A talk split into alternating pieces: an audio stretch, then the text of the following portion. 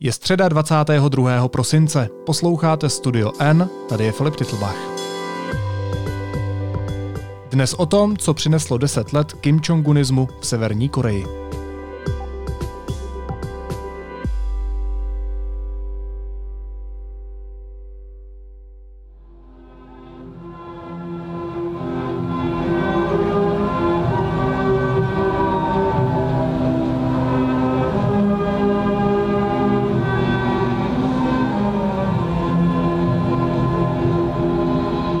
Před deseti lety, v prosinci 2011, ochromil rozsáhlý infarkt schátralé srdce severokorejského diktátora Kim Jong-ila.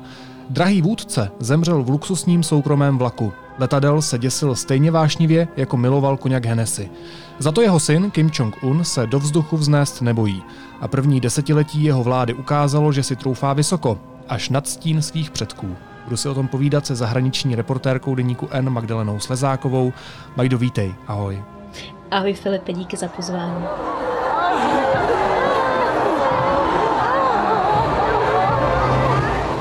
Co se dělo v Severní Koreji, když zemřel Kim Jong-il před deseti lety? První dva dny se nedělo nic. Na venek, tedy uvnitř režimu nejvyšších patr se jistě děly nejrůznější zběsilosti, eh, ale potom, jakmile byla ta, to jeho úmrtí, jakmile bylo oznámeno, tak následovaly eh, velké výbuchy žalu a hroucení a bědování ve severokorejských státních médiích. To znamená, dělo se to, že eh, byl vlastně, nevíme do jaké míry zrežírován a do jaké míry to bylo bylo opravdu jako e, přirozené truchlení, ale byl představen obraz toho, jak e, celá Severní Korea pláče a rve si vlasy hořekuje nad e, smrtí svého nesmrtelného v podstatě vůdce. Kdybys měla popsat tu scénu toho pohřbu nebo tu scénu toho, jak ti lidé truchlili, tak jak bys to popsala? No vlastně taková až jako srdcerivná, velice teatrální a vzběsilá právě jakoby panika až, jo? Nebo, nebo vlastně uh, smutek, který jako kdyby člověka rval na kusy, ty lidi tam naříkali opravdu, jako ženy se vrhaly za rakví Kimovou.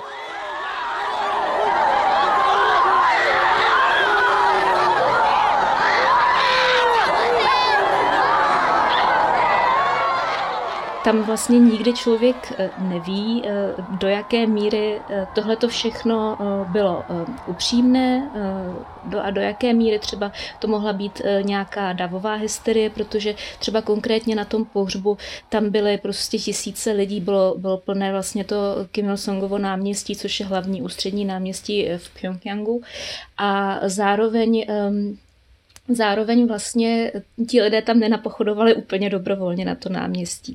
Tam prostě jako člověk moc neměl na výběr a vlastně eh, severokorejská společnost je už desítky let eh, prošpikovaná takovou eh, brutální vlastně kontrolou člověka člověkem, kdy nikdy nevíte, kdo vás sleduje nebo kolik lidí vás sleduje, nicméně jste si jistí tím, že někdo vás sleduje vždy a to vlastně jsem četla i v některých jakoby knihách lidí, kteří eh, ze Severní Koreje utekli a kteří vlastně vzpomínali na nejrůznější takové davové scény a představení. Takže vlastně člověka to jednak strhne, ale jednak se opravdu dáváte jakoby dobrý pozor, abyste šel s davem.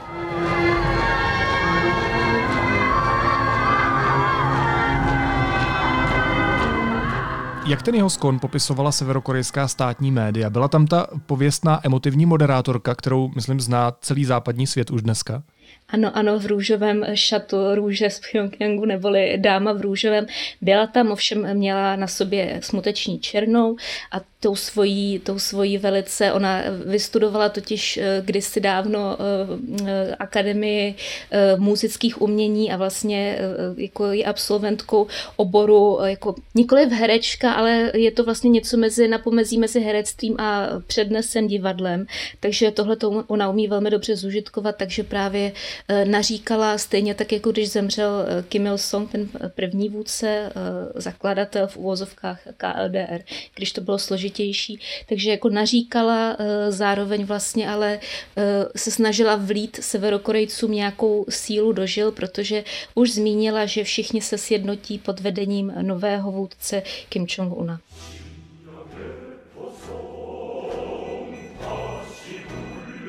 조선노동당 총비서이시며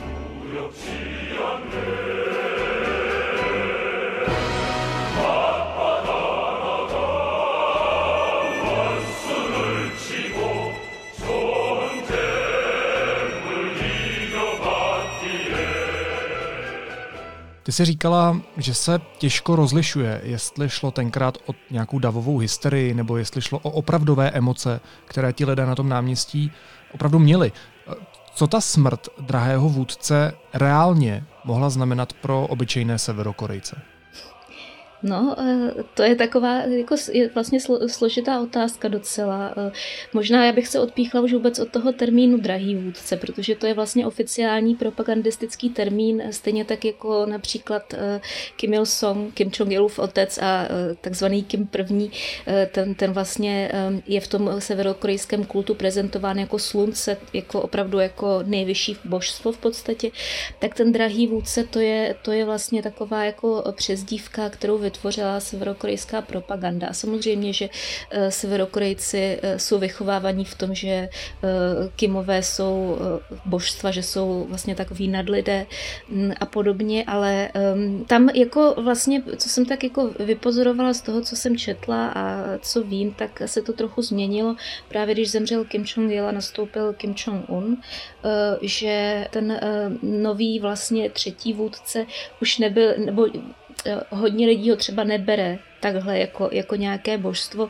U toho Kim Jong-ila tak je důležité to, že eh, vlastně mm, on zemřel v době, kdy Severní Korea už se hodně proměnila, vlastně za jeho, za jeho vlády eh, byl v té zemi příšerný hladomor, kdy prostě zemřeli tisíce lidí potvrzení, ale možná ten počet těch obětí šel až do milionů.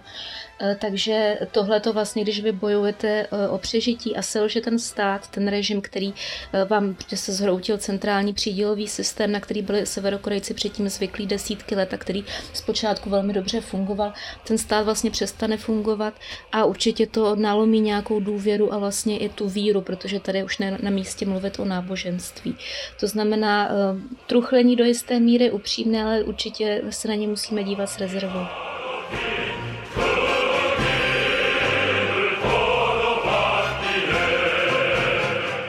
Když zemřel Kim Jong-il, tak kde byl v tu chvíli Kim Jong-un, dnešní vůdce, eh, jeho syn? Připravoval se v tu dobu už na převzetí moci?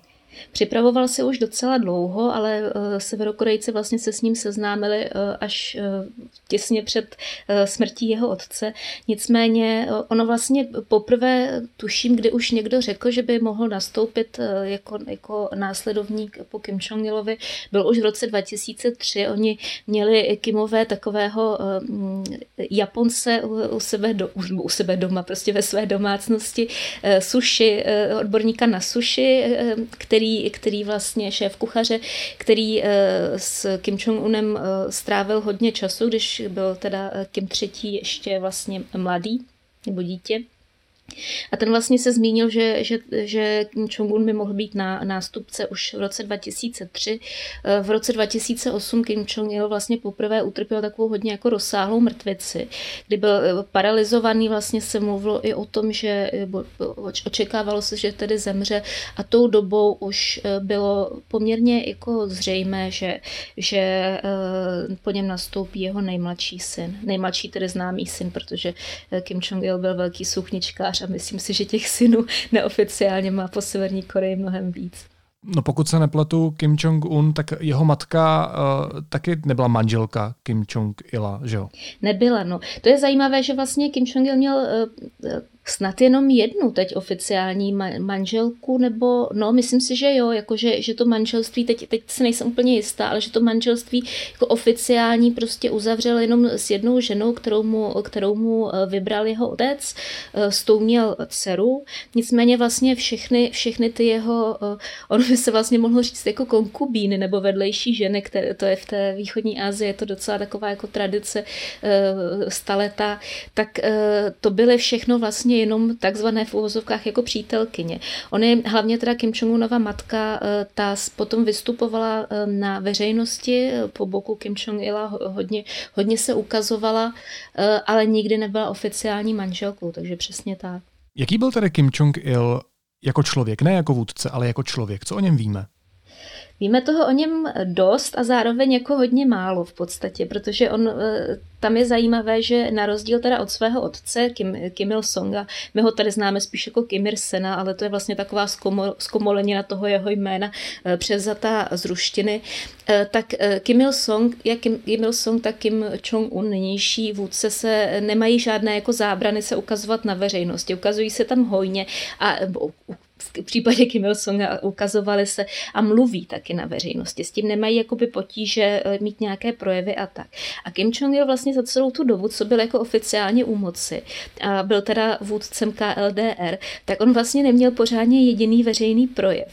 A on vlastně se soustředil na takovou tu, on miloval eh, film, vždycky si přál být jako režisérem, dokonce založil, uh, založil filmová studia a sepsal spoustu jako uh, bychlí o tom, jak, jak dělat správný film, nechal unášet jeho korejské filmové hvězdy a hvězdné režiséry, aby pro něj točili film, takže třeba vznikla Godzilla, eh, severokorejská pluga, Sarit moc doporučuju, to je eh, bizarní skvost.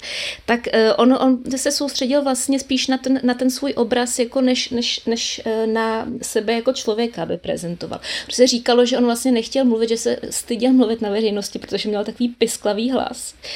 Byl malý, takže nosil hodně boty s podpatky, krátkem eh, a nosil hodně natupírované vlasy, aby vypadal, aby vypadal vyšší. Ale člověk byl takový, byl, byl to požitkář, byl to člověk nelítostný, který se nebálí tak doslova přes mrtvoly, aby si, aby si to svoje místo vydobil, protože on neměl vůbec jisté, že, že se stane eh, nástupcem v jednu dobu vlastně jeho matka zemřela, když byl ještě poměrně malý, eh, jeho otec se znovu oženil a, a ono to vypadalo, že vlastně ta druhá jakoby linie, ten jeho nevlastní bratr bude bude eh, následovníkem. Eh, potom ale Kim Jong-ilovi se ho podařilo odstavit a mimo, mimochodem ten nevlastní bratr teda eh, odjel po východní Evropě cestovat jako ambasador a docela dlouho byl ambasador KLD i tady u nás, tady u nás v České republice. Ale byl, byl No, jak jsem, jak jsem říkala, byl to, byl to uh, člověk, který si liboval v blahobytu, člověk, který, který byl krutý a zároveň asi velmi dobrý politik a loutkovodič, pokud se dá teda mluvit o politikovi v severokorejském režimu. Jak to bylo s tím létáním a s tím koněkem, o čem jsem mluvil v tom úvodu? Ano, ano, to, ten, to, to létání bylo tak, že on vlastně, eh, pokud se teď nepletu, tak on se, on snad se dostal do nějaké um, letecké nehody. Uh, nejsem si teď úplně jistá, kdy to bylo a za jakých okolností, ale od té doby on se, on se létat bál a do, do letadla nenastoupil. A právě i když jezdil, dokonce i když jel do Moskvy, tak, tak, jel, tak jel tím svým, on měl takový jako proslulý, prostě právě luxusně vybavený vlak z několika vagóny, tak jel v tomhletom vlaku a stejně tak v tom vlaku jezdil na ty své proslulé inspekční cesty eh, napříč Severní Koreou. Takže právě i tam eh, zemřel potom. potom. A s tím koněkem to bylo tak, že eh, vyšly potom to je už pár let zpátky, ale ještě za jeho teda života, myslím, vyšly nějaké statistiky snad, kdo, kdo jakoby je největším zákazníkem, nebo statistiky předních zákazníků tady toho slavného koněku Hennessy a tam se ukázalo, že jaksi Severní Korea je poměrně um, zuřivou odběratelkou tady toho nápoje, takže, takže eh, a je to vlastně i známé ze vzpomínek eh, jeho třeba spolupracovníků, lidí, kteří eh, přeběhlíků nebo uprchlíků, teda kteří, kteří byli vysoce vysoce postavenými kádry dřív v Severní Koreji, že on tenhle ten nápoj opravdu miloval. Jak to tady potom bylo s předáním vlády svému synovi? Zajistili se Kimové hladkou kontinuitu té vlády? Nebyl žádný problém prostě dosadit jako vůdce eh, země Kim Jong-una? Eh, to je taky otázka, na kterou by se dalo odpovídat hodiny. Eh, problém byl, eh, bez sporu problémů bylo spousta, ale ono to nebylo ze dne na den. To nástupnictví se nějakým způsobem budovalo a nějakým způsobem potom také, když zemřel Kim Jong-il, tak trvalo dobu jistou, několik let, než Kim Jong-un tu svoji moc konsolidoval.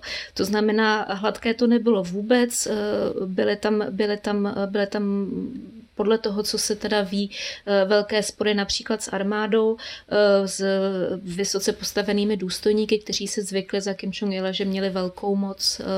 Ostatně Kim Jong-ilova taková ústřední politika byl takzvaný Songbun, neboli armáda především. Není náhodou, že vlastně v posledních letech před jeho smrtí a potom právě v těch prvních letech po jeho smrti na úkor korejské lidové armády velice posílila korejská strana práce, což je v podstatě jako severokorejská komunistická strana. Eh, takové ty orgány, které známe i z naší historie československé, jako politbyro, ústřední výbor a tak podobně, které byly za Kim Jong-ila vlastně velmi upozaděné, až bych řekla takové jakoby uh, mrtvé, tak byly oživeny. To znamená, že, to znamená, že vlastně Kim Jong-un potřeboval něco nového, o, co by se opřel a uh, bylo tam spousta čistek, uh, bylo tam, byly tam popravy, včetně velmi křiklavých, jako například uh, smrt uh, Kim Jong-unova strýce uh, v roce 2013, který byl popraven velice jako teatrálně a tak, takže, takže hladké to rozhodně nebylo. Kromě toho, že Kim Jong-un tedy před dvěma lety sáhl do té ústavy a nechal upozadit eh, Songbun a že v lednu šel ještě dál, když se prohlásil generálním tajemníkem korejské strany práce, protože, jak vysvětluješ, potřeboval něco nového, potřeboval uh, jak si upevnit svoji roli, svoji pozici a svoji ideologii, tak navázal alespoň v něčem na svého otce v té tradici. Navázal v podstatě ve spoustě věcí, protože on se té tradice vzdát nemůže, on vlastně z té tradice ta jeho moc žije a eh, co se týče vlastně posledního třeba vývoje, tak, eh, tak eh, zase se zpřísňují vlastně nějaké represe proti, proti lidem, vrací se zpátky státní kontrola, velmi tvrdá kontrola nad ekonomikou a potírání, potírání vlastně černého trhu, na kterém jsou severokorejci existenčně závislí bo černý trh, ono je to takové, to jsou vlastně v podstatě jakoby velká tržiště, akorát, že nedělá se to jako nějak jako extra pokoutně, akorát, že prostě to není jako, um, nemá to oficiální štempel prostě od, od severokorejského státu. Uh, ještě jak si říkal, jak se prohlásil teď v lednu tím generálním tajemníkem korejské strany práce, aby vlastně upevnil svou moc, tak tam bych řekla, že on tu moc už jako upevnil předtím a že tohle to byl vlastně takový jako symbolický krok, kdy on dal najevo, že už si to může dovolit, protože tohle to byl původně titul, který se měl na věky podržet vlastně jeho otec Kim Jong-il i po smrti. Stejně tak jako Kim Il-sung, první Kim, se dodnes drží titul věčný prezident KLDR. Jak nástup Kim Jong-una eh, tehdy hodnotili zahraniční pozorovatelé? Věřili tomu, že režim pod jeho vedením vydrží a že vydrží takhle dlouho, že se o něm povídáme po deseti letech? Obezřetní zahraniční pozorovatelé byli pouze, byli pouze obezřetní a říkali, že eh, to nemusí dopadnout pro Kim Jong-una úplně dobře, ale on byl vlastně hrozně, hrozná záhada, enigma, když nastoupil. Nikdo o něm pořádně nic nevěděl, takže se nevědělo vlastně, co se bude dít. Jak říkám, velkou roli hrálo to jeho mládí, protože nejenže eh, v korejské tradici vlastně eh, staří lidé nebo starší lidé mají mnohem větší váhu, ale zároveň taky to znamenalo, že neměl čas a tu půdu pro to, aby si připravil eh, vlastně to upevnění moci a, a, ten, a ten eh, přechod, protože třeba Kim Jong-il se na to chystal přes 20 let, eh, možná ještě mnohem díl. Ale um, potom byli tací, kteří věřili tomu, že ten režim to nepřežije a že se padne prostě během několika týdnů nebo měsíců. Myslím si, že dnes um, svých slov nelitují, ale že si trošku říkají, že možná mohli být malečko uh, benevolentnější v těch odhadech. No a nebyli, střih, jsme o deset let později, Kim Jong-un promlouvá do mikrofonu na řečnickém pultu, za sebou obří emblém korejské strany práce, kde si všude přítomné portréty jeho otce a děda zmizely. Jak bys popsala tu éru Kim Jong-unismu?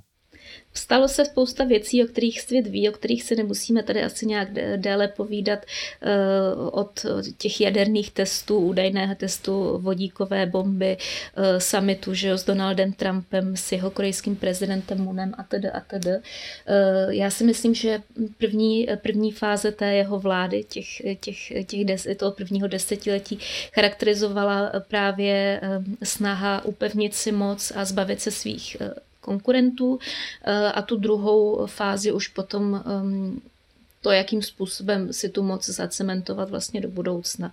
Eh, jak jsem říkala, změnila se vlastně, Severní Korea se mění jako um, ekonomicky, nebo v podstatě přístupu státu k, té, k, tomu, k tomu hospodářství svoboda, která dřív, i když to zní teda strašně absurdně, já se vsadím, že teďka někdo, někdo úplně jako zvedl obočí, že říkám svoboda, která v Severní Koreji panovala, ale tam třeba eh, právě ten hladomor eh, rozvrátil leda, co skromě lidských životů a například bylo poměrně snadné, eh, v uvozovkách snadné, ale snadné dostat se přes hranici do Číny, tam prostě vybavit zboží nebo utéct a tak to za Kim Jong u nás se začalo měnit. Teď ta eh, kontrola na hranicích je velmi posílená, dokazují to čísla, že vlastně do Jižní Koreje uh, už jenom hrstka eh, uprchlíků se, dostane, to znamená, že opravdu ty hranice jsou utěsněné. A ten Kim Jong-unismus je takový jako termín, který vlastně vstupuje do hry až teď, protože to je vlastně další symbolika, stejně tak, jak ty si říkal, že vlastně z těch oficiálních zasedání korejské strany práce jsme zmizely ty všude přítomné portréty, což uh, vlastně ukazuje taky, že Kim Jong-un už je si sebou trošku víc jistý a zároveň ale nejistý, protože to znamená, že on potřebuje, aby on byl vnímán jako ten hlavní vůdce a nikoli pouze jako nástupce, velký následník uh, těchto dvou svých předků, tak uh, vlastně existoval termín Kim Il-sungismus, Kim, Kim což byla vlastně taková jako jednotící oficiální, ofici, polooficiální ideologie vlastně eh, těch, těch předchozích dvou. A ten Kim se začíná používat teď, takže eh, vidíme po deseti letech vlastně stát, který, je, který vede zřejmě poměrně silný vůdce, nebo dosti silný vůdce, protože dokázal jako lecos, to zase se mu musí přiznat, i když teda eh, s velkou jako krutostí vlastně ale taky e, pragmatičností. Ale vidíme taky stát, který, e, který má vůdce, který může žít ještě další desítky let, byť e, se ještě vlastně letos e, a loni spekulovalo, že už zemřel, protože byl že strašně tlustý a, a a tak, že to je, on je ikonická vlastně taková, když se mluví o KLDR, tak eh, všichni si vybaví tu jeho kulatou tvář. Nicméně on teďka hodně zhubnul a eh, zřejmě na sebe dává lepší pozor. No ale mluvíme také o státu, který eh, teď vlastně v obrovské krizi, kde opravdu jako dochází i základní potraviny kvůli tomu, že ta hranice, která už byla dřív uzavřena, tak teď je úplně vlastně skoro neprostupná kvůli covidu, oficiálně teda kvůli covidu. Takže teď ještě vlastně se, se, se sankcemi, které, kterým nějak jako neulevily všechny ty slavné eh, samity s Trumpem, ty sankce pořád trvají. A um, lidé, kteří vlastně v Severní Koreji se zvykli na jakous takovou uh, vyšší třeba životní úroveň, než tomu eh, bylo dřív, tak eh, možná se začínají být trošku nespokojení. Takže vlastně uvidíme, co se bude dít dál. Tady bych ještě eh, závěrem zmínila takovou velice vlastně takovou symbolickou výmluvnou kuriozitu.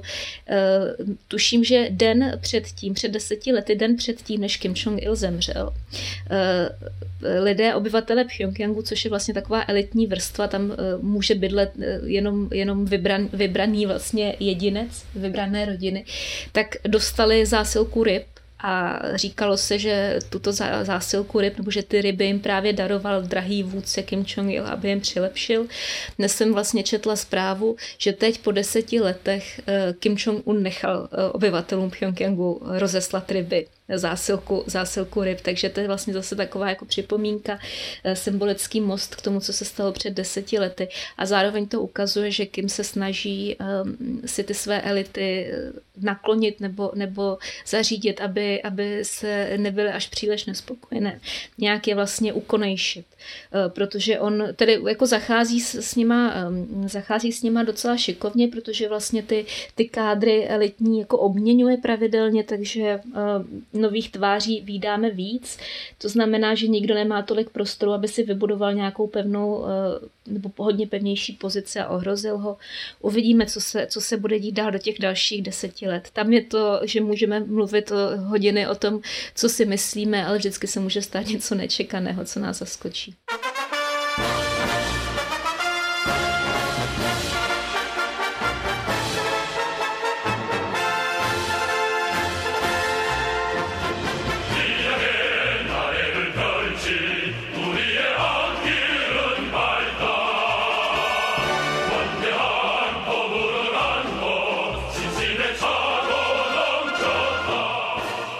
Ty si teď v téhle své odpovědi Majdo několikrát použila jedno slovo. To slovo je symbolika. Jak důležité v celém tom příběhu, o kterém si povídáme, jsou symboly a mýty, a zvlášť v éře Kim Jong-unismu? Eh, já si myslím, že jsou důležité, že jsou důležité eh, od jak živa. Od vzniku Severní Korea, zejména potom eh, od doby, kdy začal vznikat, nebo kdy už byl jako rozjetý kult osobnosti Kim Il-sunga, to znamená Kima prvního. Myslím si, že Dneska je to naopak jako trošku pragmatičtější, že, že ty symboly vlastně, nebo ta mytologie už nehraje tak velkou nebo tak eh, všepohlcující roli, jako, jako hrála eh, ve 20. století v druhé polovině. Nicméně pořád je důležitá, protože zajišťuje právě režimu tu kontinuitu. Eh, Severní Korea je unikátní v tom, že um, vlastně eh, ten, ten kult eh, té kimovské dynastie je opravdu postaven na roveň náboženství božstva eh, a zároveň je to spjaté s tou velkou totalitní kontrolou se systémem. Myslím si, že druhý takovýhle stát, ještě navíc třígenerační eh, na světě jako není.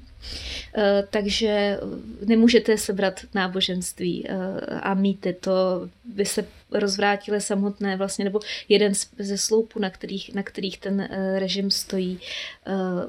Ono vlastně třeba u Kim Jong-ila tam, tam, tam bylo ohromně moc jako mýtů které jsou zajímavé a které vlastně svým způsobem i čerpaly z toho, že Korea měla silnou křesťanskou tradici eh, nebo v Pyongyangu.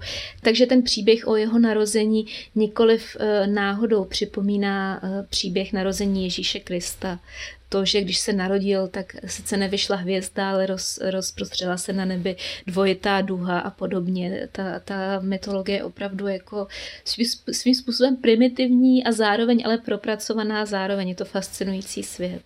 Když se Majdo ještě podíváme do budoucna, tak jakou ideologickou podporu bude mít podle pozorovatelů Severní Koreji Kim Jong-unismus v tom dalším desetiletí? No já si myslím, že na to už jsem odpověděla v těch předchozích otázkách. Jako stručná odpověď je, že nikdo neví. Další odpověď je, že, že eh, se očekává, že Kim se svou eh, pozici udrží a že, že eh, ale právě je velká neznámá, jsou ty zavřené hranice a vlastně ta, ta, ta ekonomická krize, kterou ostatně i on sám přiznal na začátku roku, tady jsme zpátky u těch symbolů, kdy on dokonce jako, pokud se nepletu, tak málem jako plakal v tom svém projevu k severokorejcům, kdy teda přiznával, že jako selhali. To znamená, on velmi dobře taky eh, ovládá eh, zjevně umění, jak, jak pracovat s davem. Možná ještě poslední otázka mě napadá. Kdo bude vůdcem po Kim Jong-unovi? Kdo bude čtvrtý v téhle generaci Kimů? Bude to zase Kim nějaký? No, eh, asi by bylo ideální úplně v ideálním světě, aby nebyl nikdo, aby už nebyl žádný Kim a aby Severní Korea eh, se nějakým způsobem normalizovala aspoň, aspoň k tomu, aby tam prostě eh, lidé třeba neumírali hlady nebo tak, a, a aby je nezavírali do pracovních e, táborů koncentráků. Nicméně tohle je zatím asi dost nereálná představa a otázka je, co by taky přineslo vlastně pád toho režimu, jestli by, e, jak by to dopadlo, jestli by to nebyl nějaký obrovský jako průšvih. Jako potvrzeně v podstatě, pokud se nepletu, má tři děti už se svojí manželkou. Možná víc, to nevíme, ale O těch třech se ví a z toho jeden minimálně eh, je snad syn. To znamená, že teoreticky by to mohl být eh, tento syn, nicméně to už zase jsme třeba, já nevím, Bůh ví kolik, eh, třeba jako minimálně dal, dalších 10-20 let Kim Jong-unismu dopředu.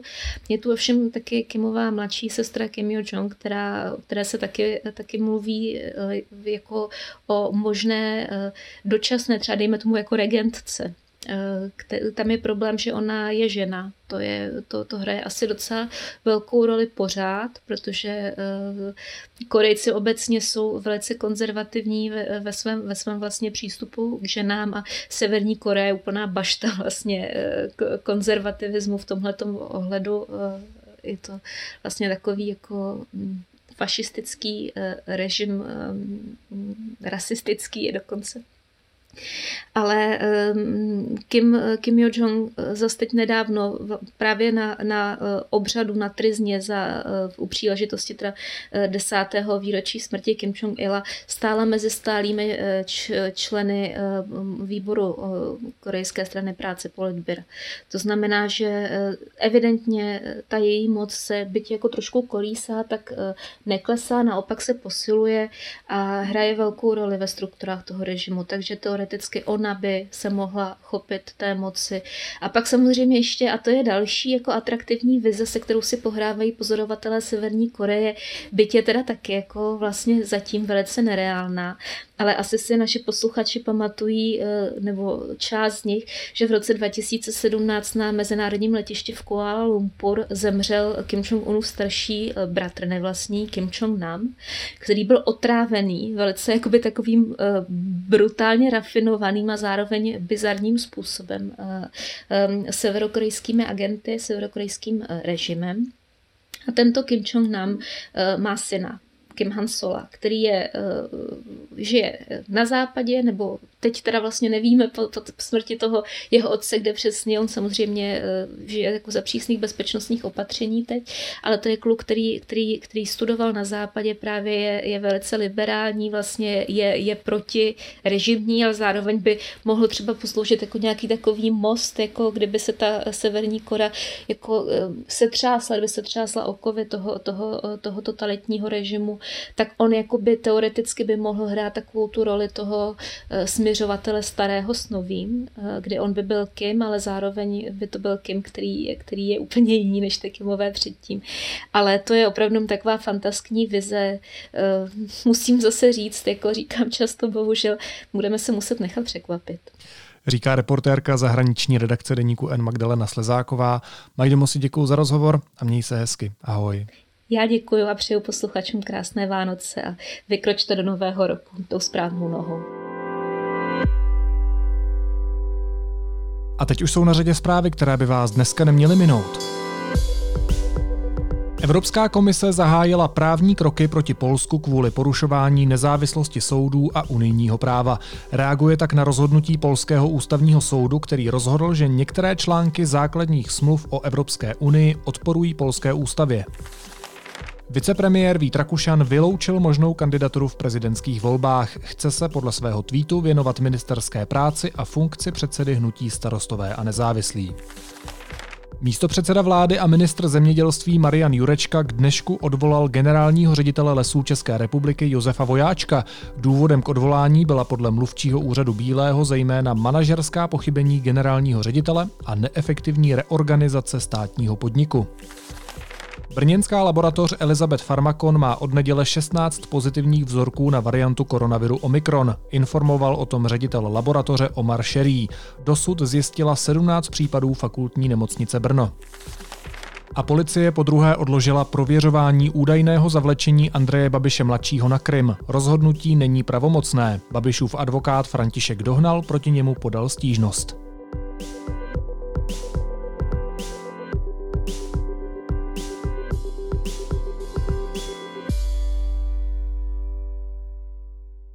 A na závěr ještě jízlivá poznámka. Bývalý americký prezident Donald Trump v neděli na turné v Texasu přiznal, že se nechal naočkovat třetí dávkou vakcíny proti COVID-19.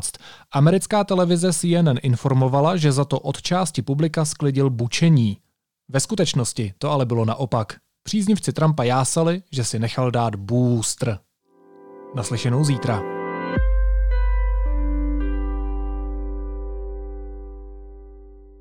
Ke každému ročnímu předplatnému deníku N si můžete podle svého uvážení vybrat dvě knihy naší edice N, které vám věnujeme jako poděkování zdarma.